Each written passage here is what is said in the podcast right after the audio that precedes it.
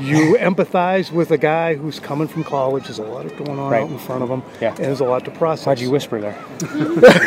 um, yeah, it's tough. Why I is you mean- throwing it to the other teams? Well, look, it's, uh, I've been in that position. It's especially in this system. You know, we ask a lot of the quarterback, and there's a lot on your plate. So you just try to take as much as you can, digest it, and, and keep on moving forward. So don't overthink it. If we're watching it and evaluating it from from our perspective, if he does have to take a while to throw it, I mean, yeah, it's there's a lot going on. I mean, the multiples keep adding up each day too. So you know, our defense isn't just this, this simple defense either. So they're doing a lot of things. We're doing a lot of things. So there's a lot of stuff going on out there, and you got to process it, you know, relatively quickly. Was there a moment, and I'm asking you to go back a little bit, but was there a moment during your rookie year where, I don't want to say you felt like you got it, but like, hey, things have finally started to slow down for me that I can process it and That was play like year three, I think. no, I mean seriously, it's just it's a day by day thing, and you just try to try to focus on what you can control, um, focus on what's going in that day, and just keep stacking it on top of each other. And you know, the one thing is you, you, you move on. We, we did today. We probably won't do half the plays we did today that we did tomorrow, and you just got to put them in that memory bank, and and someday we're going to come back to them, and you just got to be able to pick up where you left off. You get a day off tomorrow. Ah, no, I don't know. Whatever they want me to do.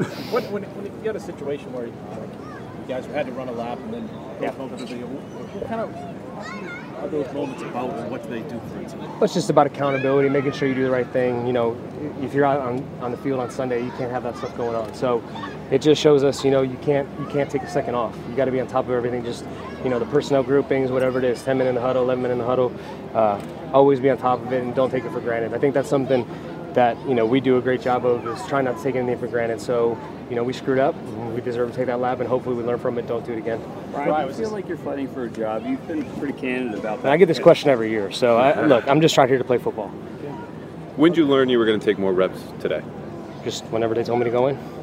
You relish those days when you get to have It's great. more I love it. I love playing.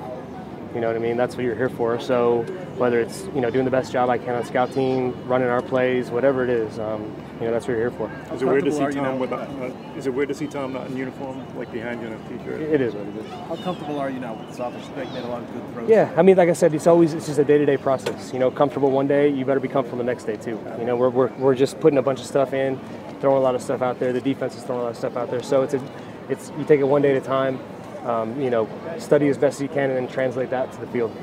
What, what's it say about a guy like Danny Etling who's willing to, you know, change Yeah. positions, do whatever it takes? Well, to- Danny's a great kid. I mean. Danny, he's a great kid. He's you know super athletic, and um, he's willing to do whatever it is to, take, to help the team. I mean, probably not a lot of people know this, but going back to last year, he was one of our best scout team receivers, and um, you know he did a great job. And I think anytime you get a chance to go on the field, regardless of its special teams, your position, maybe they ask you to put into the position, you do it to the best you can, and, and just show people what you're capable of doing. And I think the one thing about Danny that I've come to admire over the last year and a half is just you know, he's such a great kid, such a hard worker, and and you know, they said, hey, move to receiver. He was a receiver, and he's he's in there catching jugs in the weight room. You know, the other day. That's just the type of guy Jan- Danny is.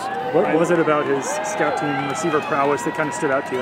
Well, I just think a guy who's never played it before, but I think Danny is such a hard worker that he knows how we want the receivers to run the routes from a quarterback perspective. So when he got his opportunity to do it last year, like he was doing it, you know, just he, you know, he's the guy who's probably paying attention to everything in the meetings. You know, you're coaching the quarterbacks, you're coaching the receivers, the running backs, and he listened to that stuff, and then he got a chance to do it, and you know, did well enough, and you know, it's a guy who's out there trying to give everything he has to the team. Brian, what exactly was Tom doing? Was he part ball boy, part coach out? Uh, you'd have to ask him. Is that kind of like one of the things you like about New England here is that you see what Etling's doing behind the scenes, but also that you're given a, an opportunity to do that out here on the field.